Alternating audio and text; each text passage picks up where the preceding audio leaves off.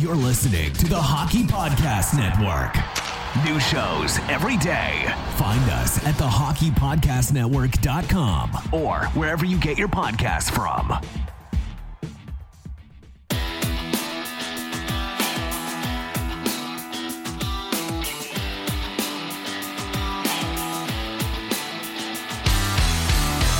Welcome to your Canadiens Connection on Rocket Sports Radio.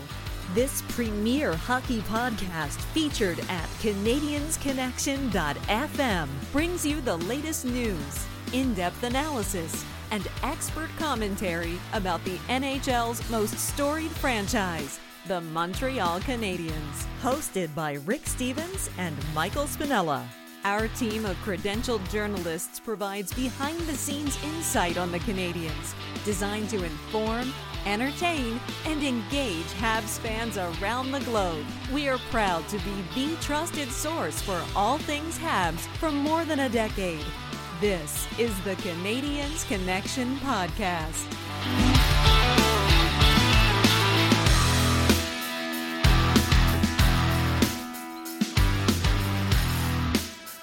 Hello, everyone. Welcome to the Canadiens Connection podcast here on Rocket Sports Radio, keeping you informed, engaged, and entertained. My name is Michael Spinella, and I'll be your host for the next hour. This is episode 261 of the Canadiens Connection podcast, and I'm very pleased to be joined in the studio by my co host, the editor of the Hockey News Montreal, the founder and the president of Rocket Sports, Mr. Rick Stevens. And Rick, how are you doing today? Well, um, it's been an exciting week, so uh, I'm pretty excited about this show. I'm excited about the next few weeks as uh, training camp is underway. At least the rookie camp is is underway for the Montreal Canadiens. So we got lots to talk about. We have games, a game to talk about. Um, yeah, it's it's all happening pretty quickly. So I hope that most of our audience has been with us over the summer. We've been here every week uh, over the summer, providing you podcasts. If you haven't, you might want to go back and and listen to uh, some of those to catch up because at this point, it's like a moving train, jumping on a moving train. Um, yeah, we're in motion. There's lots happening, and uh, we'll try to get to all of th- that uh, today. Yeah, uh, we cleared out the flood from the studio. Uh, those who tuned yeah, in yeah, last week, uh, a little bit of a water issue, but uh, now uh, we have a flood of Montreal Canadiens news to get to and uh, plenty of fun stuff to talk about here in this first segment. Believe it or not, we had a hockey game, and we're going to be talking about that to start things off. And then in segment two, we shift our focus and take a look at what the Montreal Canadiens' goal will be going into this season. In segment three, it's a Have Your Say segment. We turn it over to our listeners, and our Canadiens Connection question of the week is Which players will you be watching during the Canadiens rookie camp? We want to make sure that we hear from you. And Rick, this is a very interactive podcast. So, what's the best way for all the good people to reach out to us? Well, text us. We have set up a Rocket Sports text line. It's easy to remember. It's 5853 Rocket, 5853 Rocket. Um, and and you can send us a text 24 hours a day with your thoughts, uh, as many have done, uh, especially this past week. If you have a little bit more to say, uh, then we'll fit in uh, a text. Uh, send us an email. You can send us an email at hello at rocketsportsmedia.com. You can also reach out to us on our social media. Just make sure you're following at Habs Connection on Twitter, Facebook, and Instagram. Also, you can check out our website, CanadiensConnection.fm. So, as I said, there were a few games, or at least one game that went down uh, this past week. The 2023 Prospect Challenge is underway in Buffalo, New York. And last night, uh, Friday, September the 15th, Montreal Montreal's rookies faced off against Buffalo, and Buffalo comes away with a 6 to 3 victory. Uh, Montreal's goals coming from Simoneau, Tourigny, and Waugh. Uh, maybe the nerves got to all these players, but I have to say this was a bit of a disappointing showing from the Habs prospects. Uh, this was our first official look at uh, Logan Mailloux and David Reinbacher in the CH. Both are uh, first round picks, and honestly, I felt a little bit underwhelmed by both of them. So let's hope that they can bounce back. There's a couple games left in this tournament, and I hope they left all their nerves behind in the game last night. Yeah, and I, I we're not going to evaluate uh, these players too harshly uh, in their first game. Um, but let's also acknowledge that uh, it was the first game, first time um, for some of the prospects on the other side uh, wearing Sabres uniforms. And um, I think that um, it's important to be reminded, and we certainly uh, were on Friday night, that other teams have exciting prospects too. Um, you know, it's I, I know Canadiens fans are excited about uh, the prospects on uh, the Montreal Canadiens or in the system, in the pipeline, uh, and you should be. Uh, but I think that uh, we can tell that that um, there's still some holes. There's still some talent that needed needs to be added, uh, and and a team like Buffalo, it was it was good going up against them in the first game because um, Buffalo's a little bit further ahead in in their rebuild. They have a little bit stronger players uh, on their NHL roster, and they also have uh, a boatload of talent um, with in, their prospect pool. Uh, we saw five first rounders, uh, first round picks in the Buffalo lineup last night. Uh, Jiri Kulich, uh, Matty Savoie, Zach Benson in this most recent draft, Isak Rosén, Ryan Johnson. they got a lot of talent there, um, and I, and it was Jeff Houle, it's the Laval coaching staff that uh, are looking after this rookie tournament. Um, he said there's a lot of, of speed and a lot of uh, skill in that Buffalo lineup, and, and his troops had a hard time um, matching up to that, um, particularly on the defensive side. And, and uh, there was some nice play um, as well.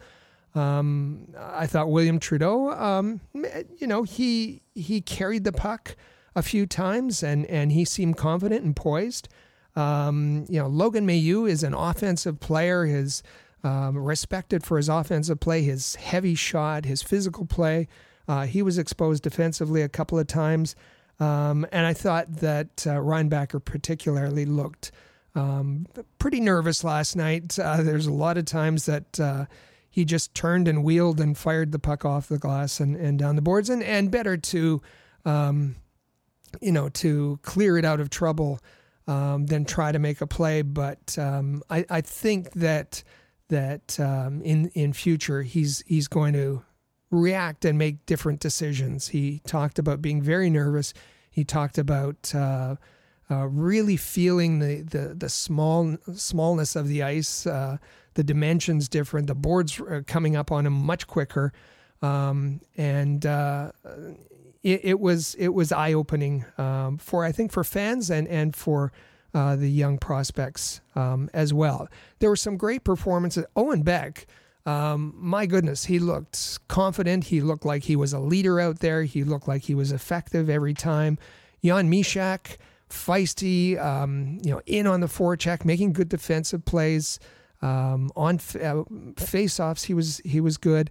And the surprise for me was Florian Xhekaj uh, with all this talent uh, on the other side, um, Xhekaj was a di- disruptor out there, as you might expect, um, taking uh, any opportunity he could to poke these more skilled players and, and put them off their game. So, um, it, again, uh, great to see the Montreal Canadiens uh, in the rookie form on the ice. Um, but uh, maybe maybe not their best efforts, and and I expect you know, we're talking about prospect pools. The Boston Bruins, not a very strong prospect pool, and, and that's the team that the, the Canadiens rookies uh, will be up against next. Before I forget, before I move on, um, I just want to um, mention Jakub Dobes.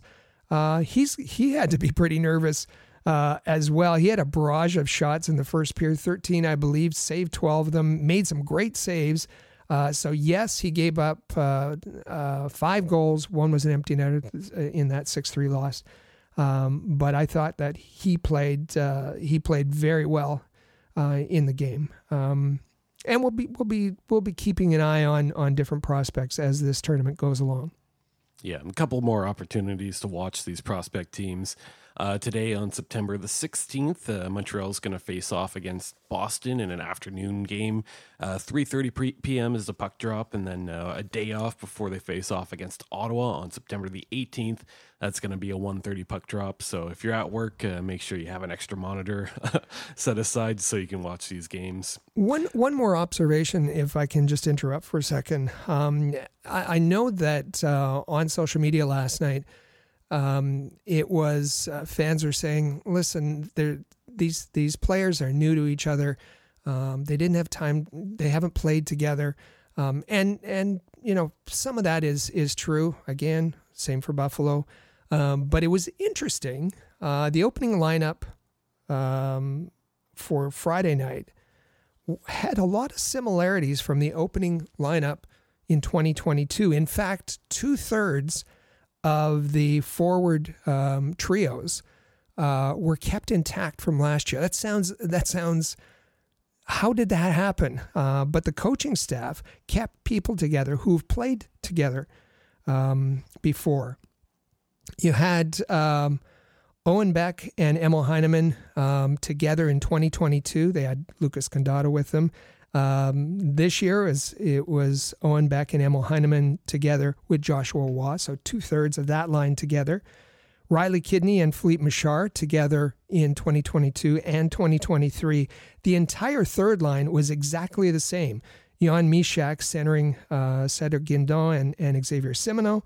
Same in 2022 and 2023. And on the third, on the fourth line, sorry, Jared Davidson um, repeated again. It was defense on defense where there was a little more variability uh, with William and uh, Trudeau and, and Miguel Tourigny uh, being the only return uh, players from 2022. But I, I, found that interesting, and things don't happen by accident. Um, uh, interesting that the coaching staff took a look at at who they deployed last year and put them together again so they'd feel comfortable uh, for that opening game this year.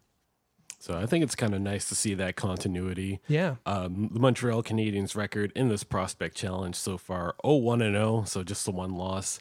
Uh, please make sure you continue to check out Habs Notepad, Habs headlines, and feature articles throughout this busy season at thn.com slash Montreal. In our roster news, uh, on Monday, the Canadiens held their 47th annual charity golf tournament and there was speculation that there would be a big announcement, and we got it. Mike Matheson was announced to be an alternate captain, joining Nick Suzuki as who is the captain, and Brendan Gallagher as the other alternate as part of the leadership group for the 2023-24 season. Uh, I think we were a little bit surprised to see that it was Matheson that uh, was the choice. I don't think that, that it was very clear or obvious, but uh, Matheson is a veteran. Uh, of course, he's got some local ties as well, so we'll see how he does in this leadership role. Yeah, um, I think that Matheson uh, was an interesting choice. Uh, he hasn't necessarily had leadership experience prior to this. Um, you know, some had had speculated, and I think we would have advocated uh, that two thirds of the leadership core be made up um, by young players um, because they could then grow together. Um, you know, some had suggested Caufield, some had suggested Kaiden Guhle as an alternate um, you know, if if um, if leadership is what you wanted, uh, David Savard has has filled that role really well uh, in the past. But question is is how how much longer is David Savard going to be around? Um, but I think that um, you know we're looking for reasons with respect to Mike Matheson being announced uh, as an alternate. And RDS, um, who have some influence, uh, was quick to jump on the fact that um, that yes, there's been temporary A's, but uh, that no one, um, no Quebecois uh, player has um, had a permanent letter um, prior to Matheson uh, since uh, Patrice, Patrice Brisebois in 2002 2003. And I know that that every um, preseason um, they're banging the drum about this that it's been 20 years since since that's happened, uh, so that they can have someone on the leadership group speaking French.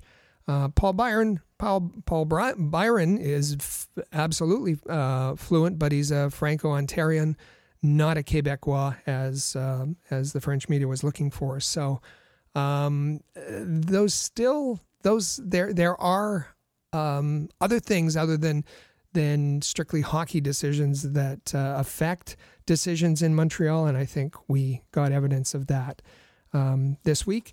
Um, as far as the the golf tournament itself, it's it's it's the opening of the season. We know that the annual golf tournament happens, and and things will start to happen around it.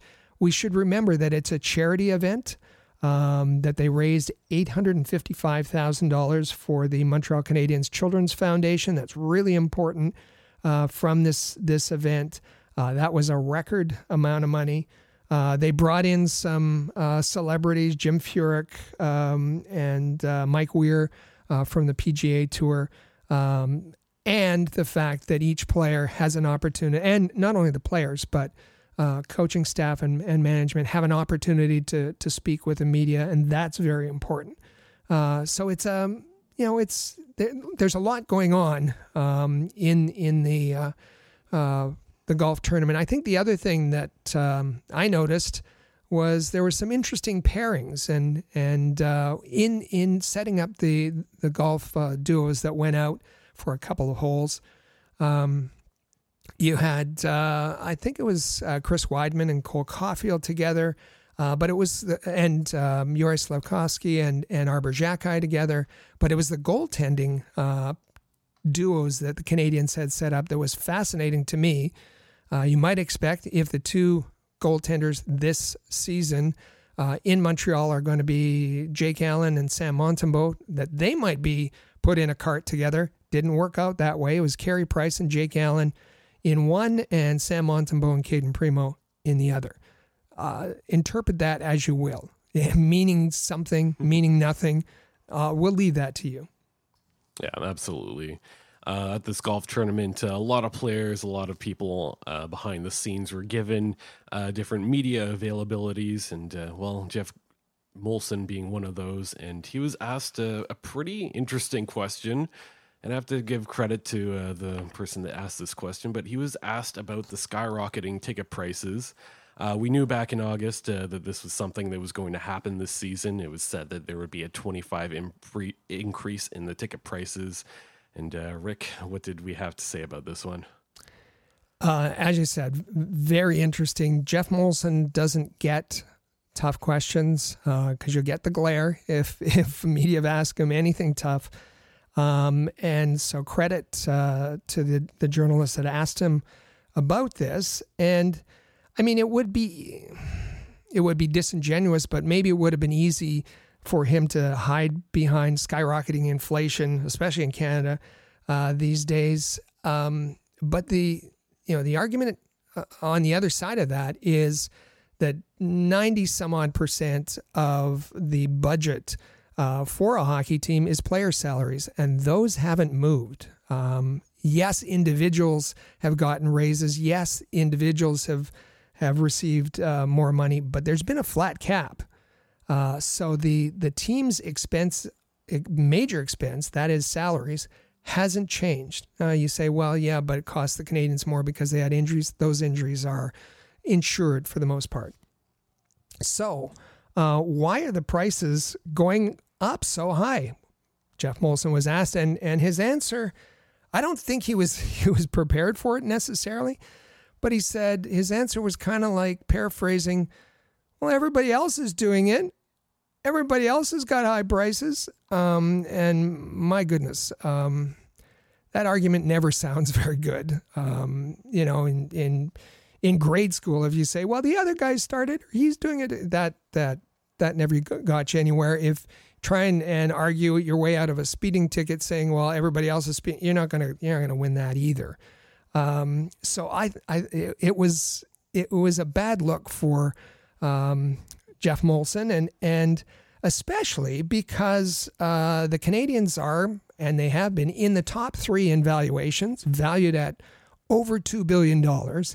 And their revenue is top three in the league at 140 150 million dollars so um, this this this is something that that the team needed to prepare for with a better answer. Um, TBS Sport, uh, the good people there uh, put together. They went around and, and and looked at the average price of a ticket in Montreal compared to everywhere else, and they said that it was the seventh. Montreal is the seventh most expensive ticket. Um, and we're talking about average ticket prices, and for a family of four, that includes um, refreshment and whatnot that for the average family of four, and this was 2022, that's not what this year's increase. Uh, it costs $750 to take your family to a game, and which is, as we know, beyond the uh, the means of, of many families out there. And I think that that it's clear that Geoff Molson is raising prices. The Montreal Canadiens are raising prices because they can. Uh, it's it's it's simple supply and demand, and there's an overabundance of demand in Montreal. Uh, they're raising the prices because they can, and that 150 million dollars that they made in 2022 is is undoubtedly going up. I think I think that fans uh, deserved a, a better answer uh, for that um, that well versed question. Yeah, I think that's very well put as well, Rick. Uh, one of the other things that we have in our roster report here, uh, we saw a picture of this guy put up on the website, but I don't think we saw an official announcement. Uh, the Canadiens have hired Mark Mullen as an amateur scout. And uh, yeah, another very curious case where uh, the picture's on the website out of nowhere and uh, no press release for this it's it's fascinating how this happens um, and continues to happen. Uh, these people are added without any kind of mention, and and we just got to keep on our toes, and so that we can pass it on to you. Who's Mark Mullen, who is the newest amateur scout for the Montreal Canadiens? Uh, he's been an amateur scout uh, for since the 2009 2010 season for the LA Kings. Um, and for the last um, six or seven years, he's been an amateur scout with the Detroit Red Wings. Um, he's his hometown is Dorchester, Mass, uh, Massachusetts. So we're assuming uh, that there's a connection there with Jeff Gorton, Kent Hughes, um, and also the the stop in in Los Angeles. There might have been a co- crossover um, with uh, Nick Bobrov. Uh, so I I think these people all know each other, and uh, we that led to uh, Mark Mullen being added to the amateur coaching staff. So we'll continue to hit our refresh buttons throughout the week and see if any other pictures pop up. Cole Caufield was in Las Vegas last week for the 2023 NHL Player Media Tour, and uh, he had a chance to take a picture with Sidney Crosby. He had a chance to sit down next to Connor Bedard and take a photo, and uh, honestly, I recommend checking those out. Uh, those are really cool to see. And uh, of course, uh, the Las Vegas uh, media tour is a pretty big thing at this time of year. Uh, Rick, did you have any other take- takeaways from this? Well, it, it is. Um, it, it's purely a, a media ops. Um, it's an opportunity for, for the media to take pictures that they'll use in promo packages and, and uh, f- for their broadcasts for the upcoming year. Um, and, and and uh, it, it it puts a representative from each team. Last year it was Nick Suzuki that that went to Vegas. They like to spread it around a little bit, so it was Cole, Cole Caufield this year. Looked like Caufield had a blast. He was laughing in in every picture, uh, particularly with Crosby. Um, it's an opportunity for him to uh, get known around the rest of the league and and to interact with with other players uh, a lot of fun. And um, who better to pick uh, to represent the Canadiens uh, than Cole Caufield? And now I think it's a good time to get to our Habs prospect report. It's time for the Rocket Report. The Rocket Sports Media Team is your premier source for information about the Laval Rocket the AHL affiliate of the Montreal Canadiens, as well as Habs prospects playing in the CHL, NCAA, and leagues around the world. Bookmark thn.com slash Montreal to follow our comprehensive coverage of Canadiens prospects. So we have a trade to announce, or maybe we don't. I'm not sure, to be honest. Uh, the Canadiens acquired Jakov Novak from the Ottawa Senators in exchange for computer, future considerations is what was being reported by Cap Friendly, at least. But as far as we can tell, Uh, Jakov Novak actually signed an AHL deal with Laval a few months back. Uh, the Ottawa Senators relinquished his rights after they did not extend him a qualifying offer. And Rick, this seems like a bit of a mess. I'm not sure quite what happened here. Caused a huge stir on social media uh, when Cap Friendly announced that, as you said, there was a trade to announce. Uh, that uh, the, the Canadiens had had acquired uh, Novak for f- that future considerations. Always, um, folks always poke fun at that. What what what do we end up owing Ottawa? Well, in this case, it's nothing. Uh, this is all about um, bookkeeping. Um, as you said, it was uh, July 3rd when um, free agency opened up. The, the Laval Rocket made some signings. They signed a number of players to one year, one way AHL contracts. Toby uh, Paquette Bisson, uh, Jared Davidson, who we talked about earlier, uh, goaltender Strauss Mann, and Jakov Novak.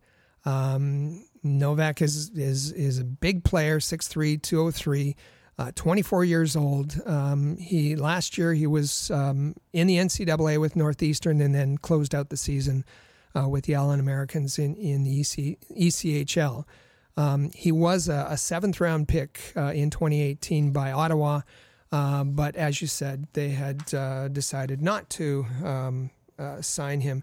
This is all about reserve lists. The Canadiens have have a reserve list. Ottawa has a reserve list. Um, he was he was part of he he was signed to a contract by the Montreal Canadiens on July 3rd, uh, but technically he his rights were still uh, controlled by Ottawa because he was on their reserve list. So this is just cleanup, moving him from one reserve list uh, to another. Um, uh, Cap Friendly is usually very good about this this stuff. They didn't explain it very well, so it caused a real stir. Uh, but there's there's there's no trade to report. Um, simply bookkeeping. And I think had this happened almost any other time of year, I don't think it would have been as big a deal. I don't think it would have been trending as much as it was. So I think we're all starving for hockey, but uh, don't worry, it's underway. Uh, we have the Prospect Challenge happening. No need to focus too much on uh, Jakov Novak. Yeah. Uh, so we have a number of quotes uh, coming from different people in the organization in regards to mentoring young young prospects. And uh, well, according to Kent Hughes, this starts with leadership, right? That's right. He was asked about this um, as part of the, um, the, the the charity golf tournament. Um, the Canadiens held a, a round table, um, question and answers for uh, for for people with, that were there at the tournament, uh, and they took some questions uh, online as well. Uh, answering the questions, Kent Hughes, Marty St. Louis, and the two alternate captains, Brendan Gallagher and Mike Matheson. Um, and they were asked um, a really interesting question about um, about how uh, the Canadiens, what program that they have in place to mentor um, young prospects, um, and it's something that we have talked about for a long, long time. Um, that how important it is to to to mentor young players who you know, get thrown into the NHL and and um, and and with with not very much background as it as it were or or guidance. Um, it's it's kind of you know they they're left on their own to survive or not. Um, and I, I and Kent Hughes was asked about that, and he, he said, um, you know, it's it's all about our dressing room.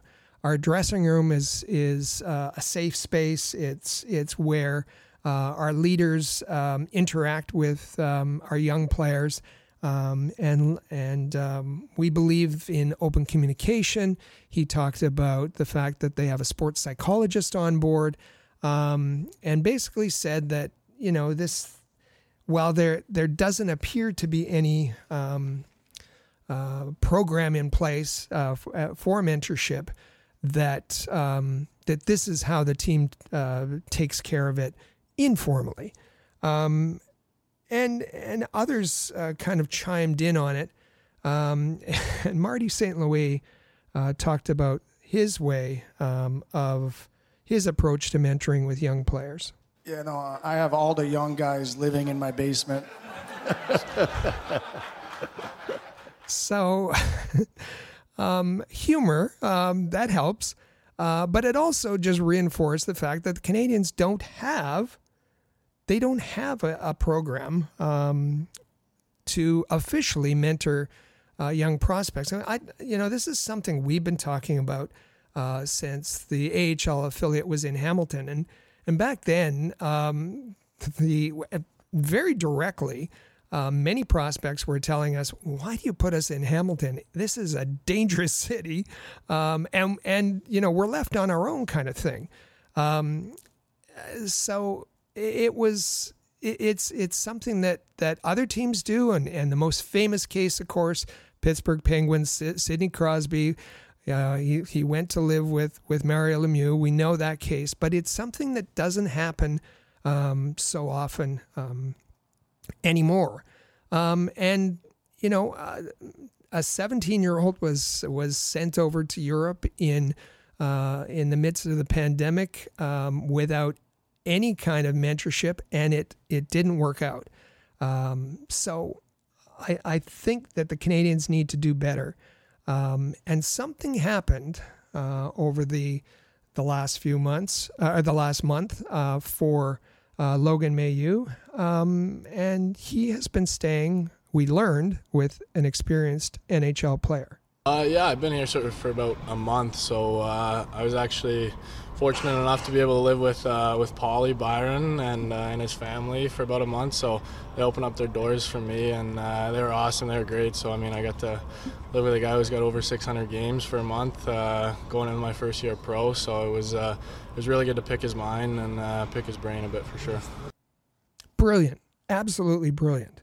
Um, and he said that uh, that one of the pieces of advice that he got from Paul Byron and and listen, they're they're they're two pathways to the NHL, completely different. But what does that matter? Paul Byron, uh, one of the the biggest messages that um, that Logan Mailloux got was you have to fight for your position every day. Somebody's there to challenge you. Somebody's there to take your position. You have to focus. You have to fight you have to give an effort every single day and a great message uh, for um, not only Logan Mailloux, but any young prospect. Yeah, I think those are two like really good points that you brought up there, Rick. I think it's pretty significant that uh, Paul Byron's actually stepped up to the plate here. Yeah. I think that's really awesome that he's the one doing that. Uh, our final quote uh, on this topic comes from Brendan Gallagher, and he's uh, talking about uh, people who ins- inspired mentorship early in his career.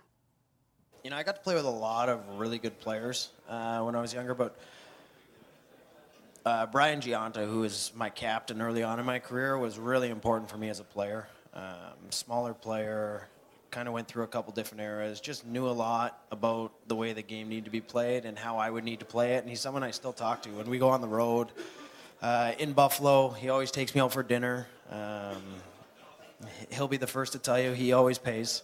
Uh, and I appreciate that from Gio. But he's uh, he's uh, he was someone that was really important to me, helped me out in the locker room, off the ice, on the ice. Him along with Josh Gorges and then uh, and yeah, still to this day have that friendship and that relationship. So that's really important to me.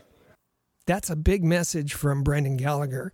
Uh, we know that that Brendan Gallagher lived with uh, Josh Gorges, uh, Josh Gorges, um, and his girlfriend. I think at that point, uh, or had they been married, doesn't matter.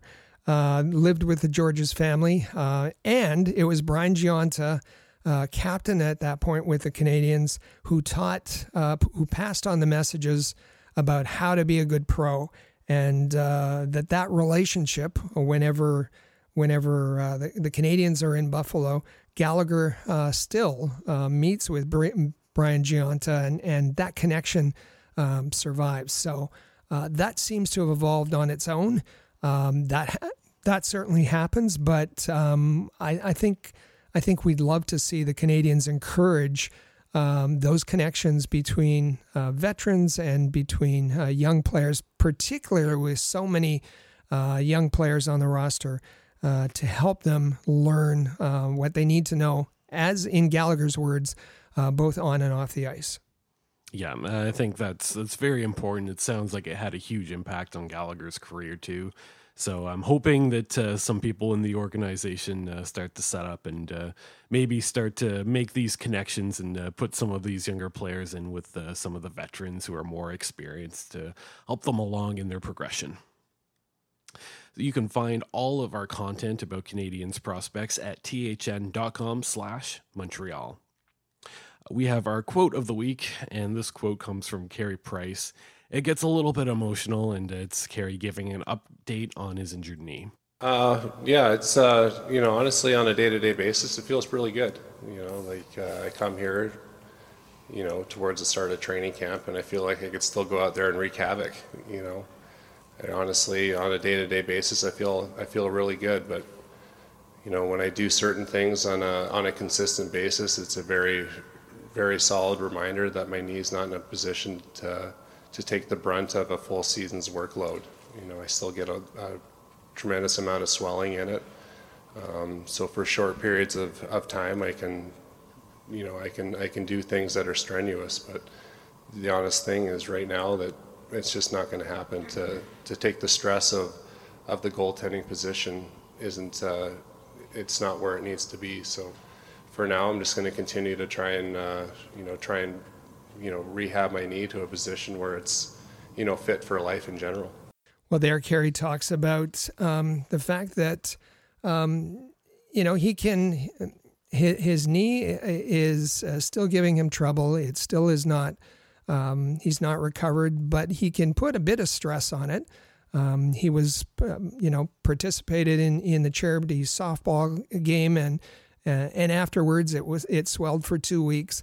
Um, so Carey um, basically confirming what we knew um, in the past that um, that that he's not going to return to hockey. Um, his his body won't allow him. He still wants to. He still feels that he can go in and and um, and be part of training camp, uh, but that his knee won't uh, survive the rigors of um, of an NHL season. Um, and, uh, you know, one of the reasons he's in this position is because he pushed his body beyond its limits uh, as the Canadiens, uh, as he carried uh, the Canadiens, uh, pardon the pun, uh, to the Stanley Cup final, um, and and and and punished his his body beyond its limits. Shea Weber did exactly the same thing, and now they are paying the price for um, delivering uh, to Canadiens fans um, that excitement of a long playoff run and going to the Stanley Cup final. Uh, they're left with the, the burden of uh, injuries that uh, they'll have to deal with uh, their entire life um, and uh, will affect their quality of life. Um, so, you know, some people are, are, are concerned about um, Carey still being paid. Well, he, he deserves every single dollar um, and it's it's not uh, an issue for the for the Canadiens uh, because, as we know, his money is going to go on um, LTI uh, LTI, and uh, that even on the bottom line, Geoff Molson um, talking about uh, ticket prices, uh, that money that money is insured, so it doesn't come come out of Molson's pocket either. Point is that this was this was pretty emotional, pretty hard hitting for uh, for I think for Carey and for uh, Canadiens fans, uh, hearing um, his own words uh, that um, that he's played his last game. Yeah, I agree with all of that. And now we'll take uh, a look around the league for some hockey news and notes before we head into our break. Uh, to start this off, the NHL trade deadline has officially been set for 3 p.m. Eastern on March the 8th. Uh, last year, the trade deadline occurred on March the 3rd, so it's in and around the same time. Yeah, and of course, this is going to be a date that is it will be penciled on uh, Montreal Canadiens fans' calendar. Uh, it's an important date for the Montreal Canadiens. It's a it's a date where Kent Hughes uh, can work to continue to overhaul the roster, can continue to uh, maybe get rid of some bad contracts, continue to uh, build his um, his assets, uh, um, you know, draft picks, um, young players, um, and and revamp um, you know all the mistakes that uh, were left in his lap. Yeah, and that doesn't mean that he has to wait until then to No. start making moves. He has pretty much from now until then to make all these moves, and uh, this ties in nicely with the next thing on our uh, news items. And it uh, looks like the Colorado Avalanche are reviewing available goaltender options as Pavel Francouz has not re- yet recovered from his offseason surgery. Uh, Montreal has four goaltenders on one way deals this season, so they might have a thing or three to offer up to them. And I think the most likely ends up being Casey DeSmith, who doesn't really fit into what Montreal is doing at the moment. Uh, the other thing uh, Avalanche could look into doing is they could lean into the waiver wire a little bit. We know that there's going to be some goaltenders put on waivers, so they might opt to go in that direction instead of trading for a Casey DeSmith. Kent Hughes has said that the, the goaltending market is pretty soft. He'd like to trade Casey DeSmith. He'd like to move him on so he doesn't have to uh, send him to Laval or put him on waivers in the hopes of sending him to Laval. Uh, maybe the the goaltend this will impact the goaltending um, uh, market. Uh, Francouz uh, is going to miss some time. It's it's clear that's going to happen, and and Colorado will have to may have to look at um, uh, making a move, whether it's grabbing somebody from waivers or making a trade. Uh, in my opinion, if you know if um, if Colorado calls and they're looking for DeSmith, that will happen. If they're asking about Jake Allen, the answer for me is yes. If they're asking about Sam Montembeault, the answer is of course yes. Uh, Cayden Primeau, uh, none of these goaltenders are going to be part of uh, the Canadiens uh, going forward when when they're going to be competing regularly for for a Stanley Cup. Um, that's an area that's still evolving. Uh, so you know, I, I know that that folks want to see Montembeault in the lineup this year. Um, maybe he'll be in someone else's lineup. More likely, it's going to be DeSmith uh, or uh, an outside chance at Allen. Yeah, I agree with all of that. So, uh, coming up, we'll hear a brand new message from our sponsors, DraftKings, and then we'll get to our big topic segment. Stay with us. This is the Canadiens Connection podcast here on Rocket Sports Radio. Football is back in full swing with another week of epic games. And who's got you covered on the action for every single one of them? DraftKings Sportsbook, an official sports betting partner of the NFL. New customers can bet $5 on football and get $200 instantly in bonus bets. Nobody's missing out on the action this season. All DraftKings customers can take advantage of two new offers every game day this September. Get in on the NFL Week 2 action with DraftKings Sportsbook. Download the app now and use code THPN to sign up. New customers can bet just $5 and take home 200 instantly in bonus bets. Only on DraftKings Sportsbook with code THPN. The crown is yours. Gambling problem? Call 1 800 Gambler or visit www.1800Gambler.net. In New York, call 877 8 HOPE NY or text HOPE NY 467 369. In Connecticut, help is available for problem gambling. Call 888 789 7777 or visit ccpg.org. Please play responsibly. On behalf of Boot Hill Casino and Resort, KS. 21 plus age varies by jurisdiction, void in Ontario. See sportsbook.draftkings.com slash football terms for eligibility, terms, and responsible gaming resources. Bonus bets expire seven days after issuance. Eligibility and deposit restrictions apply.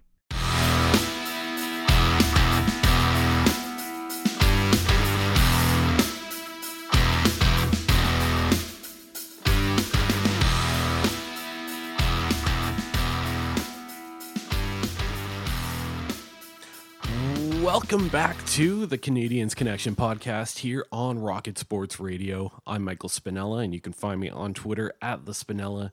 With me in the studio is the president and founder of Rocket Sports, Rick Stevens. Make sure to give him a follow on Twitter at Rocket Sports.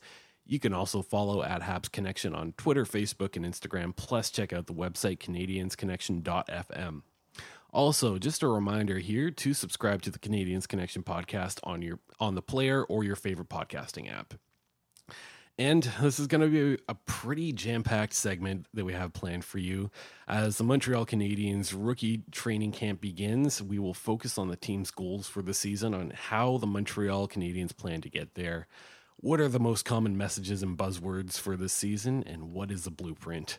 Uh, this is going to be your guide for what to expect during the preseason and uh, help you uh, gain your expectations for the upcoming season. And uh, Rick, plenty of things went down. We have a lot of audio from this past week. But I think to start off, uh, we should maybe recap uh, some of what was said last season, some of the things that were that we were talking about around this time, right? Absolutely. Uh, set set the context for us. So last season, it was a season of intentions. I think intentions was the buzzword being used. We heard that over and over again. And what did that mean? Well, I think it was more about development and giving opportunities as a priority as opposed to winning. Uh, although I would argue, though, as the season went along, I don't know that the Montreal Canadiens were very consistent in that. Over the course of the season, of course, we saw Martin St. Louis make some lineup decisions uh, that maybe valued winning over development. We saw Dach being stapled to the wing for months instead of being put at his natural position at center. And even after moving him to center, there are a few times where Martin St. Louis reverted back to putting Dach on the top line wing alongside Suzuki and Caufield. Uh, looking down the organization a little bit, uh, JF Houle last season in Laval, well, he was all about winning as opposed to development. And that uh, didn't we, happen. Yeah, and that that didn't even really work out. Montreal uh, did not, or sorry, Laval did not have a great season whatsoever. Uh, we saw young prospects like uh, and Mysak getting scratched, being given fewer minutes than some of the AHL veterans. So that unfortunately did not work out very well. And despite uh, being a players coach, uh, going back to Martin St. Louis a little bit, we saw at the end of the season, uh, he seemed to have an issue putting in Sean Farrell into the lineup. Uh, it seemed, well, and Martin St. Louis pointed this out himself. Sean Farrell was a Kent Hughes decision getting into the lineup. I don't think Marty wanted him in the lineup. And even after giving Sean Farrell a few games, he put Sean Farrell back up in the press box uh, to watch a few after that. So, uh, like I said, uh, last season we were told it was going to be all about intentions and development, but um, I don't know that we necessarily got that over the course of the season. Yeah, it's that was uh, the buzz phrase of of last uh, training camp. It was uh, intentions, not results. Uh, and I think that, um, in addition, I agree with exactly what you said. But in addition, I think it provided, um, you know, a, a, ready-made excuse for when the Canadiens didn't win. You know, uh, Marty St. Louis just reaches into his back pocket and said, Remember, we said we said it was going to be our intentions, uh, not the the results, uh, not the standings, um, and and I, I, think with with any of the buzz buzzwords, with any of the buzz phrases uh, that are are used, um, and and how do we know how do we know that that that's the that that uh, has been decided on? Well, when when more than one person at, at different opportunities are saying exactly the same thing. You know that that uh, the coaching staff and the management and and uh, Laval coaching staff that they've all talked about it and come up with these um, these phrases. Um, so. Uh, it's it's important to make sure that um, I guess everybody's on the same page and and as you um, expertly pointed out, it wasn't always the case. Uh, there were some variations, um, you know, with people sticking to the, the buzzwords, to sticking with the plan uh, as the season went on, but also uh, different parts of the organization seemed to be on a very different page. So um, I, I, guess what we're trying to do here is is help you uh, watch out for um, signals, um, signals that can uh, help set your expectations uh, for the upcoming year. Um, and I think we got a kind of an, an advanced uh, uh, look, and and it caused a real buzz in the fan base. Uh, at the end of the season, at the, um, the, the the end of the regular season, there was the end of season uh, presser. Uh, Kent Hughes and and Jeff Gorton, the locker clean out, call it what you will, and Kent Hughes said. Um, we're not saying we're going to make the playoffs, but we're not ruling out playoffs um, the, for next season. Um, that that that has to we have to start moving in that direction. Well, that went like wildfire, um, and and fans started talking about play next year is the playoff, and th- that just he let that out of the bag, and uh, fans, media, everybody ran with it. And you notice that mid-season when Kent Hughes was um, talking, he was walking that that back a bit. Um, it's really gotten walked back in the last um, in the last week, uh, so much so um, that that they're talking about. They're back to the whole issue of patience. Be patient, fans. Be patient.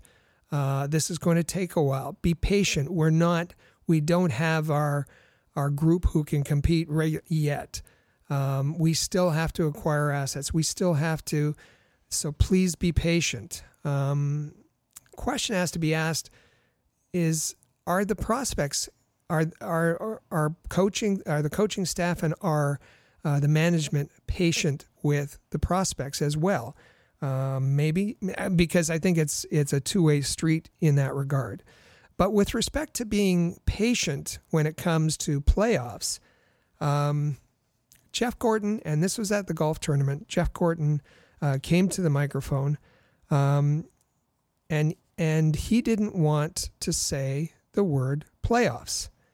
Um, and it's it's fascinating. I can't play this audio for you uh, because it disappeared, um, either from glitches, technically or otherwise.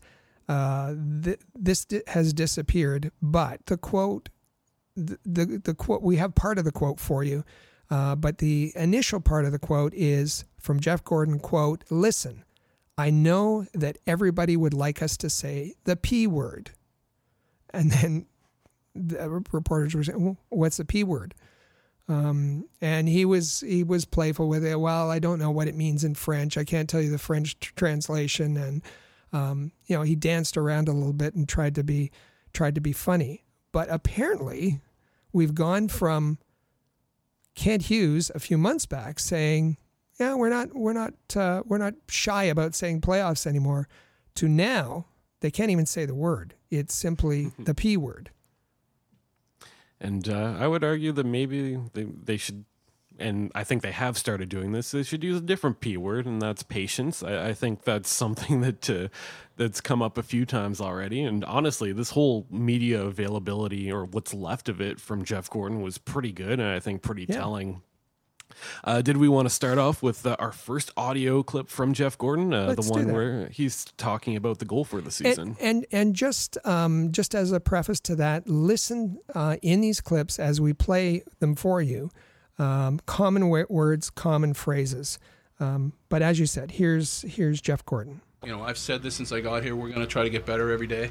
And I know it's a cliche, and I'm sorry for that, but that's how we're going forward. That's what we want. We have a lot of young players that uh, have, a, have some room to grow, and we're going to give them that room. So that's that's patience, um, room to grow, um, grow and growth came up from Jeff Gorton, from Kent Hughes, from uh, a number. So uh, the the theme for this season is going to be growth. Um, you know, a, as you said, uh, intentions were last season. The buzzword this season is uh, the buzz. Some of the buzzwords. Um, it's not the p word. It's growth um, and uh, and patience. Um, and and a cliche, as Gorton says, we're going to get better every day. And I think that's fair. I, I certainly like the sentiment that goes behind that. Uh, at this point, Montreal does have a lot of good prospects. They have a lot of good players right now that, you know, internal growth is going to be very important within this rebuild. So I think growth is a reasonable buzzword. But uh, as uh, I kind of talked about in the intro as to what happened last year with some of these buzzwords, I think the proof's going to have to be put in the pudding here. We're going to have to see if they can stick to that for the full season. Absolutely. And uh, the next quote uh, we have lined up for you, this one comes from Kent Hughes. And the question he was asked is Are you satisfied with the progress? hard to say that we're satisfied. Um, we finished fifth from the bottom last year. Uh, there's been a lot of changes, and the changes uh, have been all with the objective of moving us towards something, and, and we're going to continue to work towards something. But to say that we're satisfied before you know we're playing in the playoffs and competing for a Stanley Cup is to me, hard to say. So the goal is moving us towards something. What is something? he said it twice. Um, moving uh, the goal is moving us towards something. So, uh, really not wanting to to put the the team in the box or, or at, at, all, leaving it wide open. Uh, he can't even define it at this point. Uh, but they've said before um, they want to uh, have sustainable success. Um, not just uh, one appearance in the playoffs and and uh, and then out again. They want to build something that's going to be sustainable success, um, but but that's going to move us towards something, says Kent Hughes. And I do like that he points out that he's he's not satisfied, of course, uh, yeah. with the position that Montreal is in. Like, yeah, obviously you're not satisfied with how things are here and now, and there's plenty of room for, dare I say, growth. Uh, I think that's going to come back a few times. Uh, another audio clip we have lined up, and this one's a little bit longer. It's uh, coming from Marty St. Louis, and uh, he's talking about his approach to coaching new players on the team. You know, I, I haven't seen him from my own eyes live, okay? And, and I know, you know, the way he was used in, in, in Colorado, and I was very cautious of, of, of going and watch tape on him because uh, um, you know I want to I want to have a fresh look in, in our environment. I don't want to have uh, um, um, early thoughts based on what he was doing in an environment that I in the context I don't really know. So um, I'm looking forward to see. I, listen, I know his assets. He he can fly. He doesn't tire out. He competes, and now it's trying to figure out. Okay, what else does he do? You know, what's his what's his uh, um, his quality. What's what what what are the things he needs to work on? Um, where is he more comfortable? You know, yeah, but we know he can play the power play. He can kill. He can play down the middle. He can play the wing. So to me, what I'm what I'm really happy is I feel we got a hockey player. I don't think I'm getting a kid who plays hockey, which I think it's a big difference. So uh, we'll see we'll see how he fits. Marty tried out that buzz phrase last year that this this this guy is a hockey player. He's not a guy who plays hockey. Uh, looks like he's going to stick with that through uh, the upcoming season. Of course, he was talking about Alex Newhook there, but it could apply to anybody. Um, we know that, and, and, listen, we're not trying to um, critique anyone. Um, we know that that Marty has um, his fans uh, among the fan base, and he has his fans in the locker room.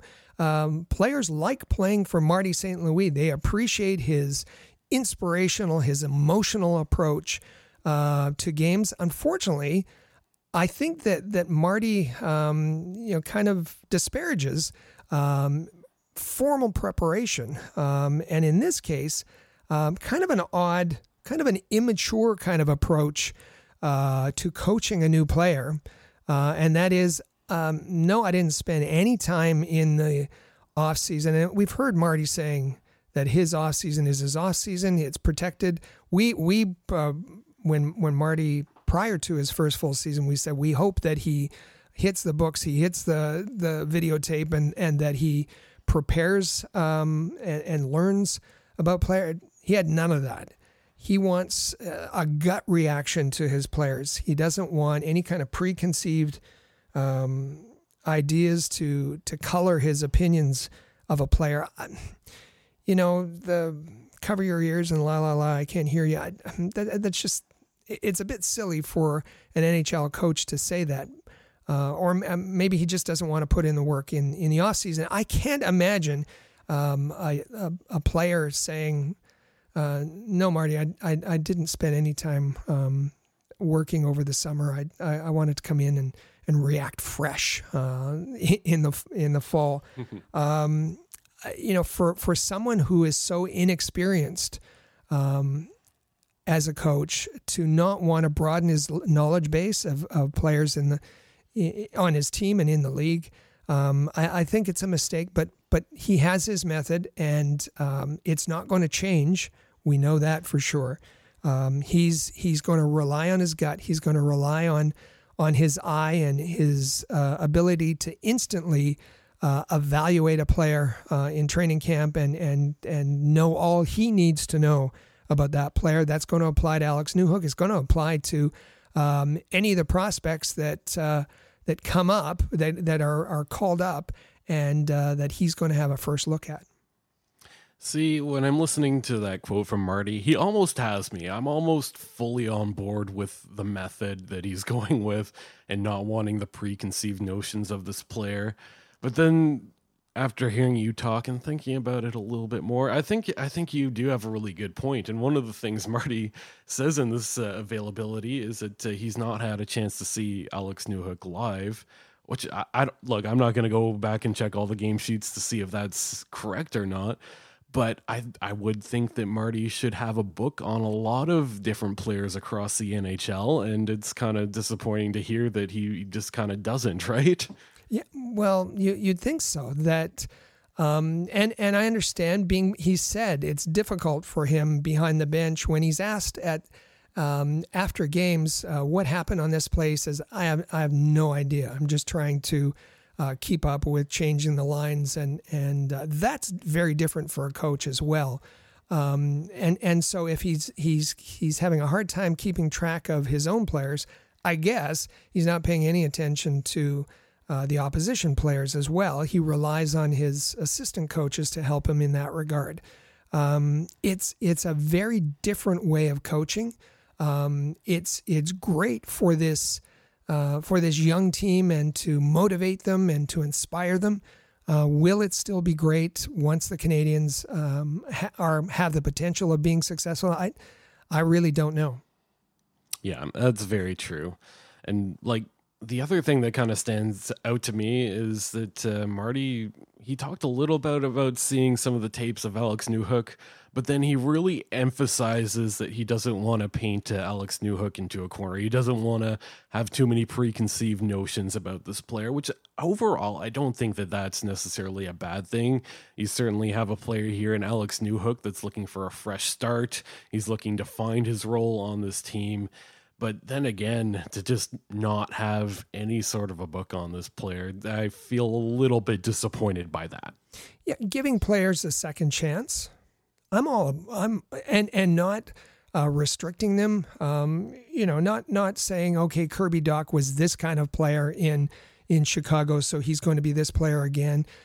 We get that. We we get that. We get that you don't want to do that. Uh, but having that as part of your base, uh, that you know, if things aren't going well, he could start to slide into those bad habits.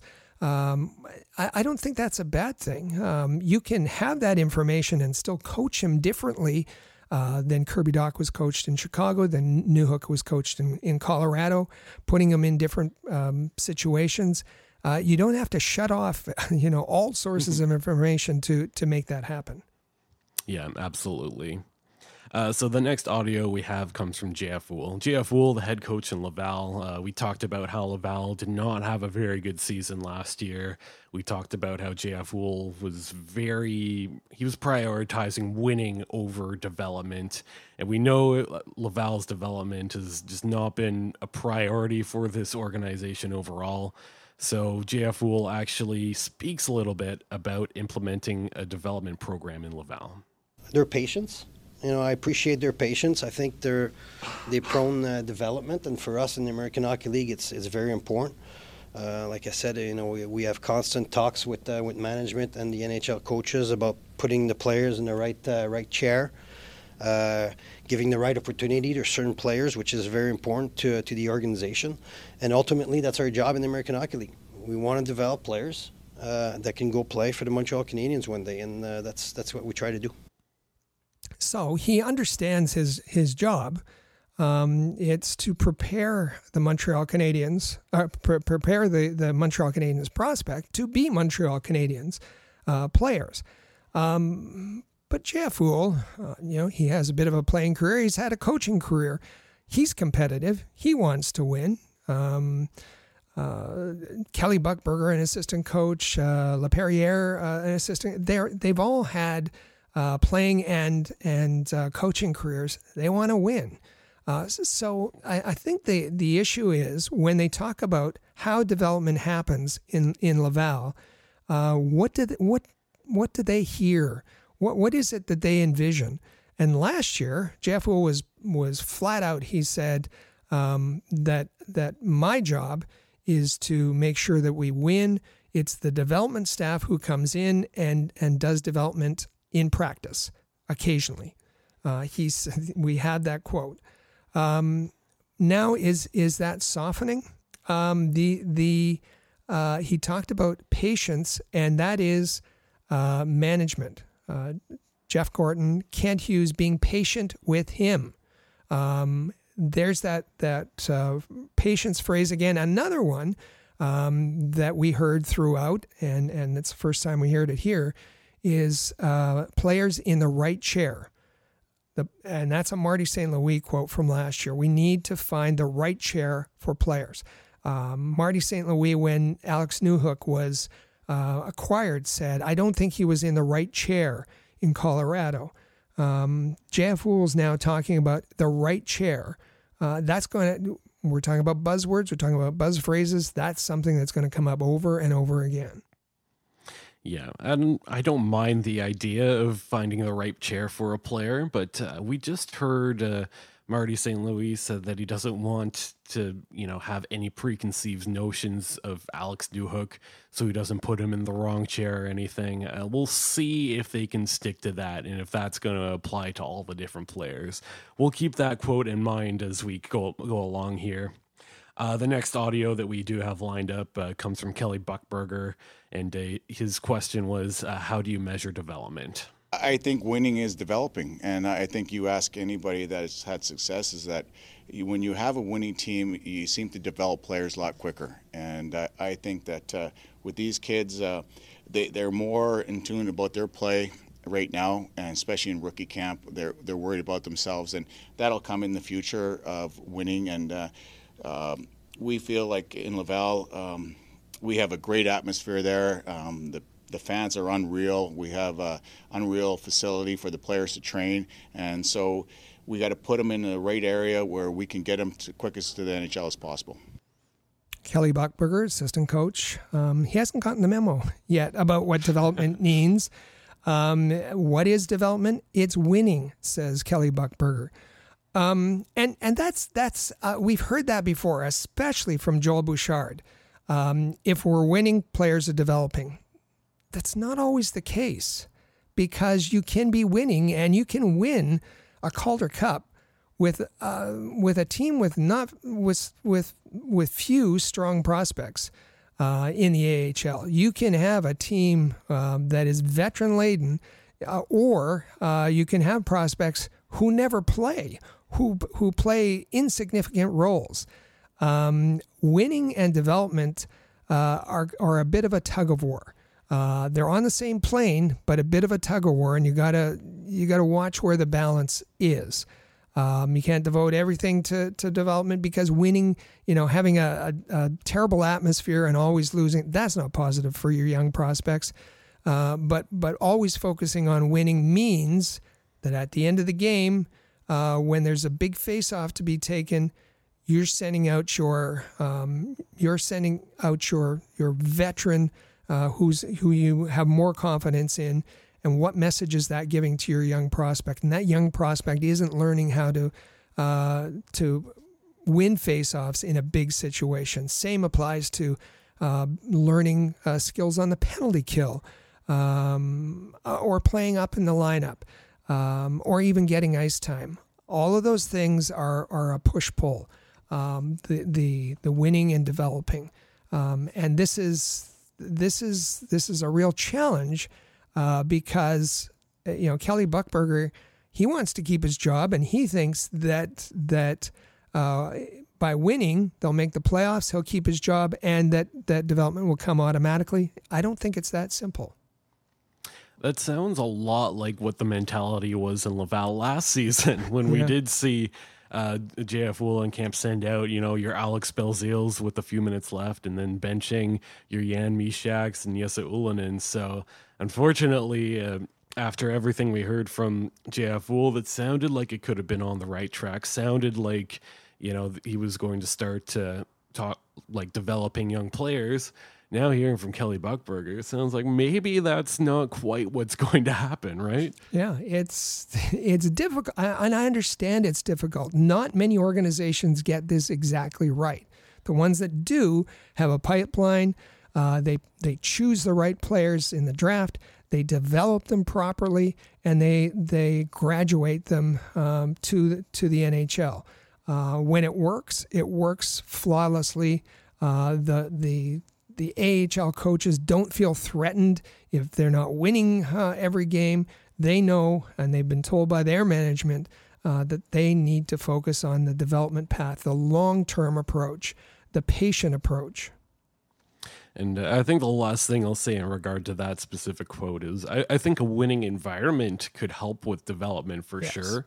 I think a good mix of some veteran guys who can mentor your young prospects can be very helpful. Like teaching winning is a very difficult thing to do. So I can completely understand why you would want to have your American League team winning. But like you said, it's kind of a push and pull here. You can't really just focus on winning and also be able to develop some of those young prospects at the same time. That's right. Uh, one final quote coming from Kelly Buchberger, and uh, he's talking about providing opportunity with accountability. Well, the accountability comes into play, and uh, the young players are going to make mistakes, just like veteran players. They're all going to make mistakes. But my, my thought on all of it is that we need to play these players, and for them to develop and get better, they have to learn. There's no question about it. And if they keep making the same mistake, make same mistake, we, we'll show them in video and everything else. But I, I think the biggest thing is that you have priorities. We know that, and everybody else knows that uh, in the organization. And as a player, that uh, the young guys are here to develop, and the guys that the older guys that are playing in the AHL as veterans have to lead, and they have to lead by example. They have to uh, bring the players in like a family and uh, teach them. And the coaches can do as much as we can. At the end, I think it comes down to the player how bad they really want it and what they're going to do and put the time in to get succeed to get to the next level. My goodness, um, not to not to disparage Kelly Buck, Buchberger because he's a very good coach, um, and we should say that he coaches. He was an offensive player um, with the with the Oilers, but he is he coaches the defense uh, in Laval. Um, but he's lots of mixed messages in there. There's lots of things that I liked, and there's things that I didn't like. Uh, he talked about uh, young players making mistakes, and you have to let them make mistakes. Yes, absolutely. Um, he talked about uh, young players needing to play, needing opportunities uh, to play. Yes, for sure. Um, he said that um, that the the organization has priorities and is prioritizing development. Um, yes, but he, then he talked about accountability, and if people keep making mistakes, um, we're going to have to we're going to have to intervene here. Um, and the the last part he said um, about veterans have to lead and the the young players have to follow. I don't I don't like that at all. Uh, one of the things, one of the buzzwords that we've heard from Kent uh, Hughes is ownership. We want our young core of players, both at the NHL level and assumingly at the AHL level, to take ownership of this team because they're the ones that are going to learn to win together. They're going to develop chemistry together. They're going to carry this organization, and the veterans are there to support uh, that effort. And we know those veterans, both at the NHL level and AHL level, it's unlikely that they'll be around when we are a perennial, perennially a successful team. Um, so I would have liked to have heard him say, "We want the young players to collectively lead," um, and he chose to say, "No, it's it's the vets that will leave, lead." Yeah, I agree with pretty much everything you said there. And you can see how maybe sometimes you have these buzz phrases like patience and development, and it can kind of get twisted a little bit into meaning something completely different. Do you agree that that's maybe a case of what's happening here? Yeah, and and and because uh, different minds have different ways of interpreting it, and and that's even worse when when you're at cross purposes, um, and and your messages um, to the players don't necessarily match what you have in in mind. Um, Yeah. I, I think there's some of that going on here. Yeah. And uh, just before we get to our final bit of audio here, and this one comes from JF Houle, remember that whole uh, finding the right chair for a player. I think this is what I want to keep in mind when I listen back to this. Uh, JF Houle's t- uh, talking about young players finding the right role, and in particularly uh, Jan Mysak. You know, he's, he's coming along uh, slowly. Like you know, he um, you know sometimes obviously he, he wants to play a little bit more, and you know in Laval he wanted to have a little bit more ice time and stuff like that. But uh, you know he, has got to find the right chair for himself. Uh, I think he's uh, he's a he can be a good grinder, and so I don't I don't see him as getting like a lot of points in the in the American Hockey League. But I think he could be a solid two way player. He just seemed to. Yikes. Um, so it's one thing um, when you're in a, a, media conference to you know middle of the week to talk about the upcoming um, rookie camp and and your plans for development and how that works into the organizational um, model that and direction that's been set for you. It's another thing when you're in the heat of the action, and this quote from JF Houle comes following the the the Canadiens' first rookie game that, that we talked about earlier the rookie game against Buffalo.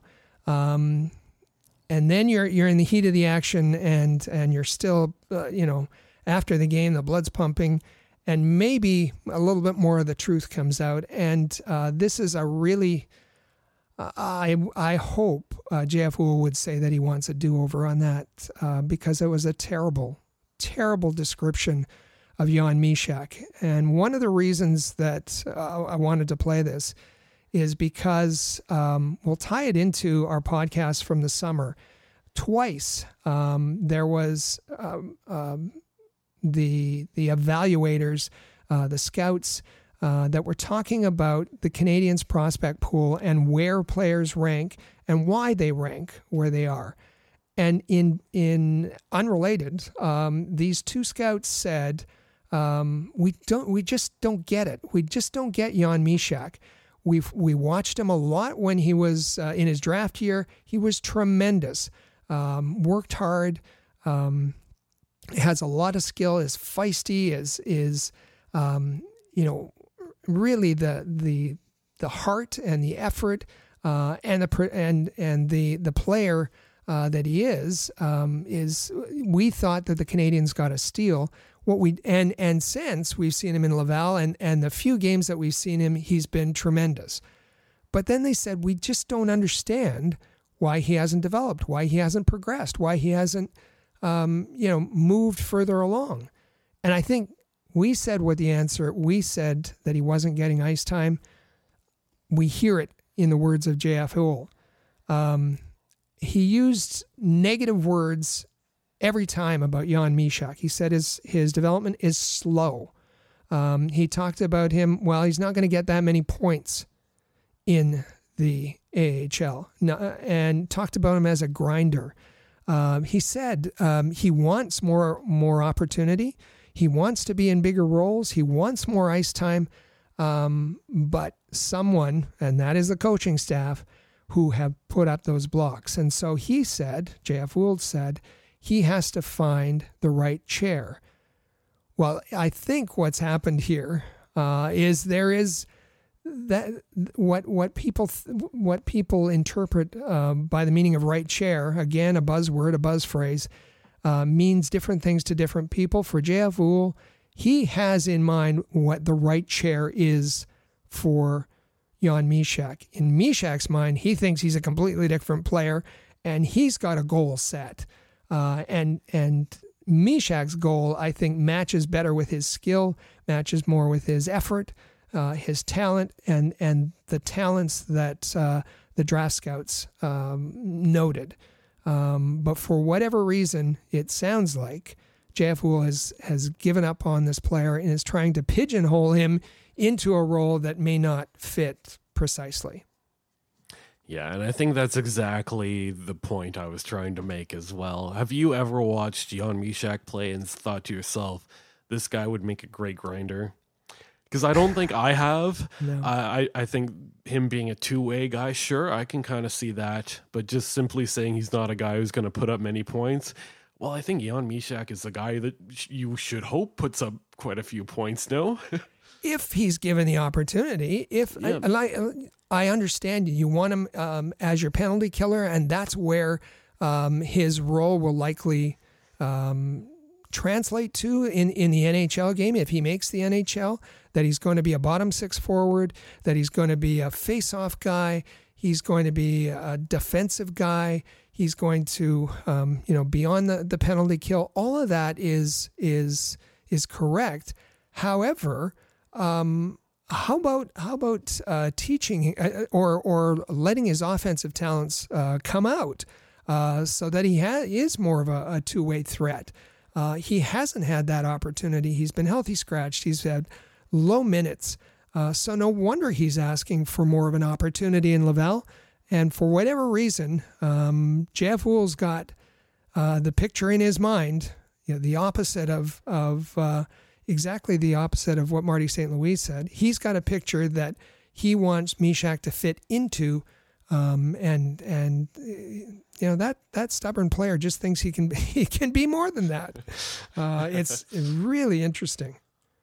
So I think it's fair to say that uh, Jan Mysak's development has not been handled quite well. It doesn't appear like that's going to be changing, unfortunately.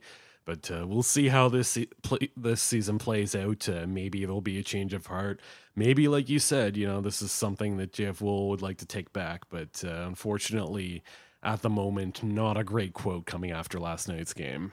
So why did we present this again? Not to criticize, but to kind of give you all the little pieces, all the little phrases, right chair, patience, taking ownership, um, all of the things that, and definitely not the P word, all the things that are going to be themes throughout this season, um, and and the way that that the team is going to be directed, going to be coached uh, in Laval, in Montreal, and and the kind of of direction that um, Kent Hughes is going to take as well.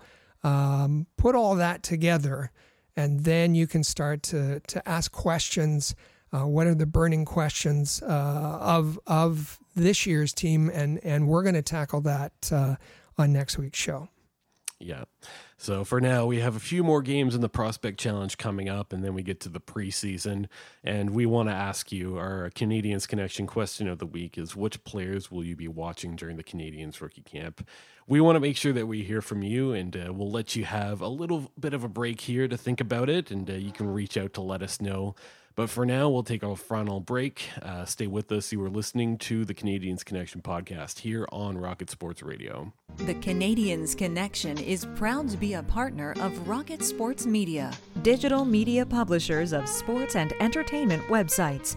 Their mission is to build a worldwide network of sports fans who are informed, engaged, entertained, and connected. Learn more about RSM, its team, and its portfolio of brands at rocketsportsmedia.com. I bet you enjoy sporting your best Habs jerseys, dressing up your kids and pets in the cutest Habs gear, and showing off your decked out hockey cave or fanning. Well, don't just show your friends, show your Habs. The Rocket Sports Media team wants you to boast your finest pictures for our global network of Montreal Canadiens fans. Include the hashtag ShowYourHabs when posting your fan photos on Twitter, Facebook, or Instagram. Then log on to showyourhabs.com to see your entries, along with photos and posts from Habs fans all over the world. A proud member of the Rocket Sports Media Network. If you're a business owner looking for the perfect platform to reach a targeted audience of customers, Rocket Sports Media is the solution. Our global hockey community provides unmatched social media reach to an attentive demographic of sports and entertainment fans. We can provide visibility to your company, helping you to engage and leverage this prime group of potential clientele. In addition, we also offer sponsorship opportunities for fan events and featured areas of website content, giving you name and logo recognition. Visit rocketsportsmedia.com to contact us regarding this unique marketing opportunity. For the most trusted source of news, analysis, and features about the Montreal Canadiens, log in to thn.com slash Montreal, your year-round source for anything Habs related. That's thn.com slash Montreal.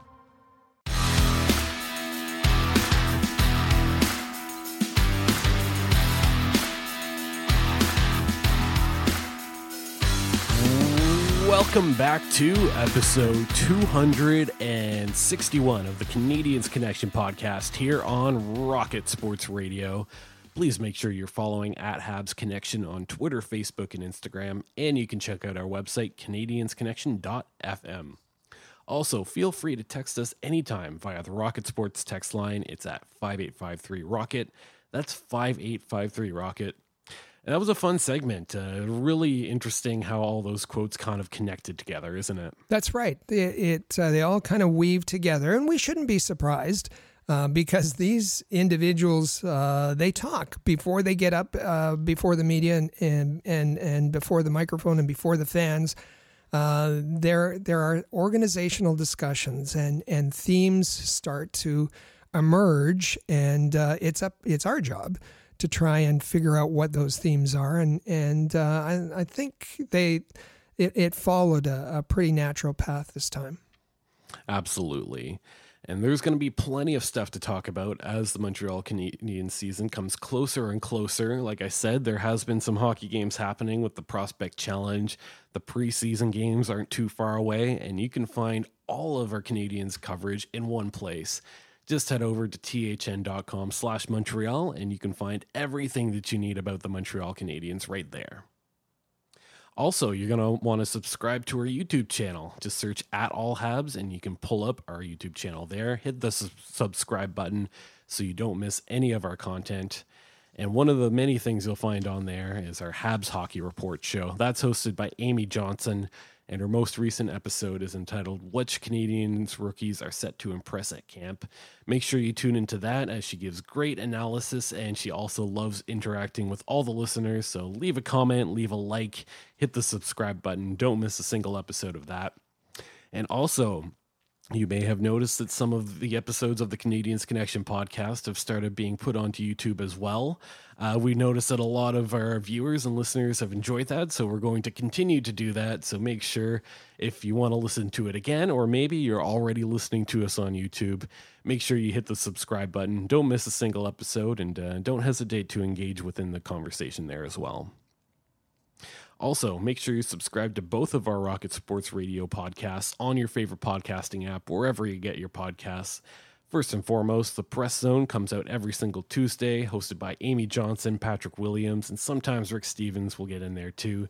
You can find every single episode of that at thepresszone.fm. If you've ever missed a single, any of the episodes, you can go back, you can re listen to all of them and they're going to be your inside source for everything Habs prospects, uh, Laval Rocket, everything AHL. That's uh, the best place to get all your news and resources on that.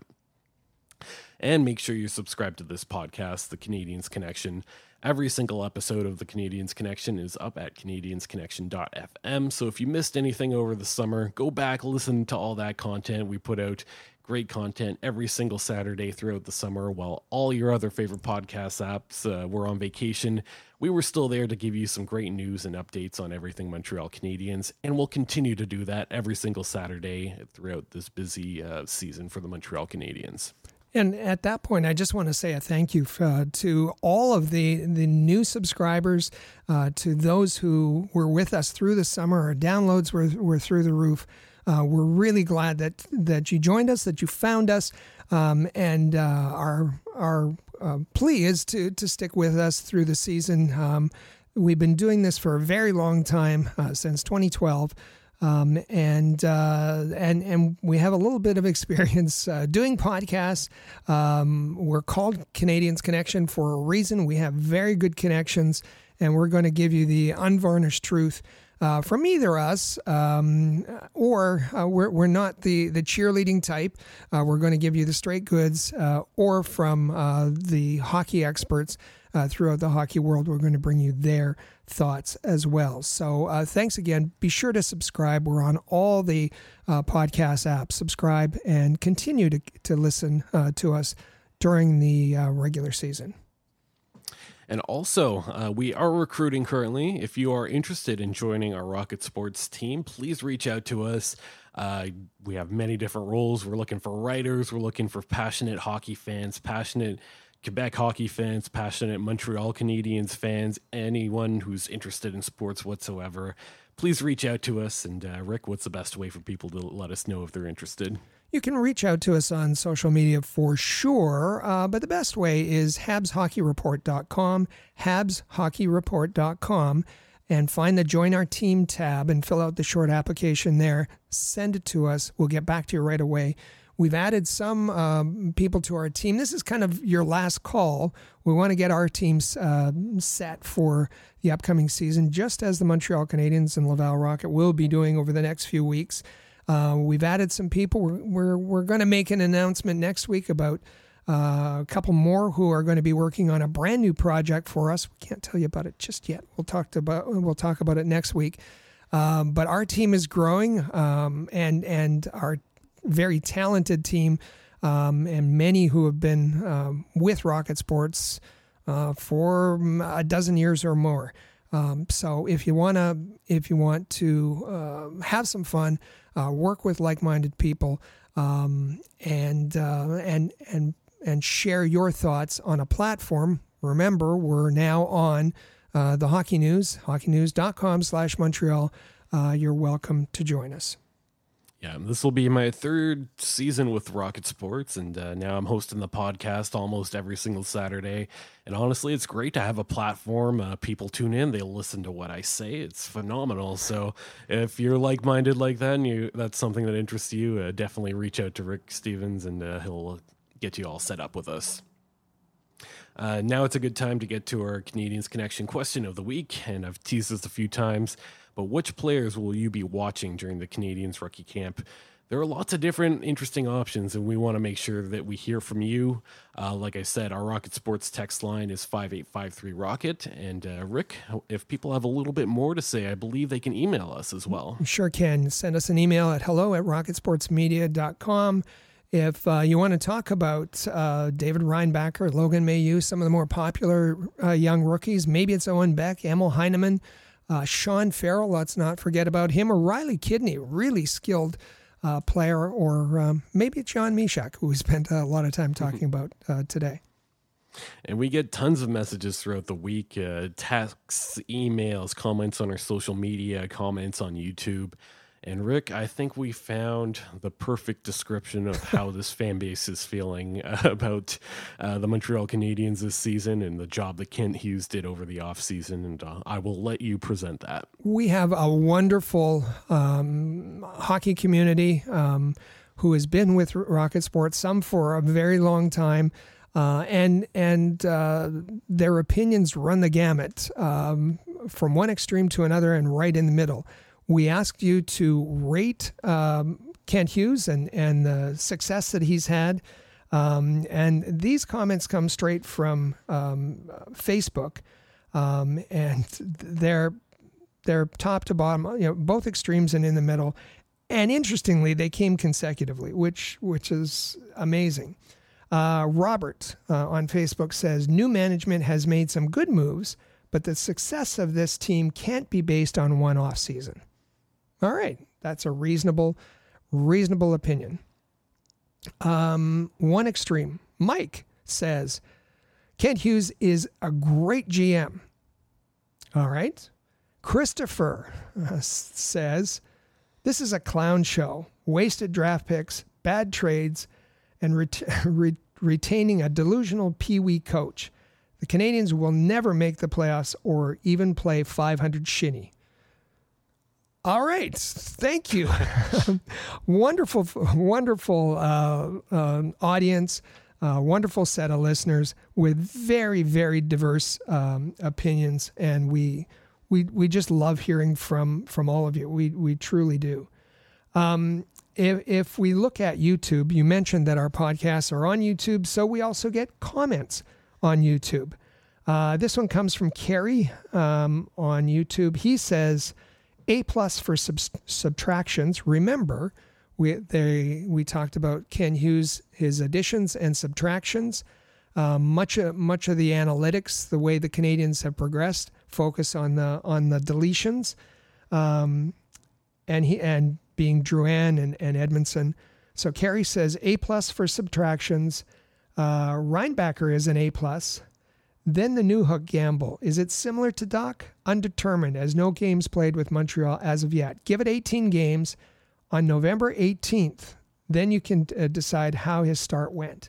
Drafting goalies and a second Xhekaj, um, unproven so far.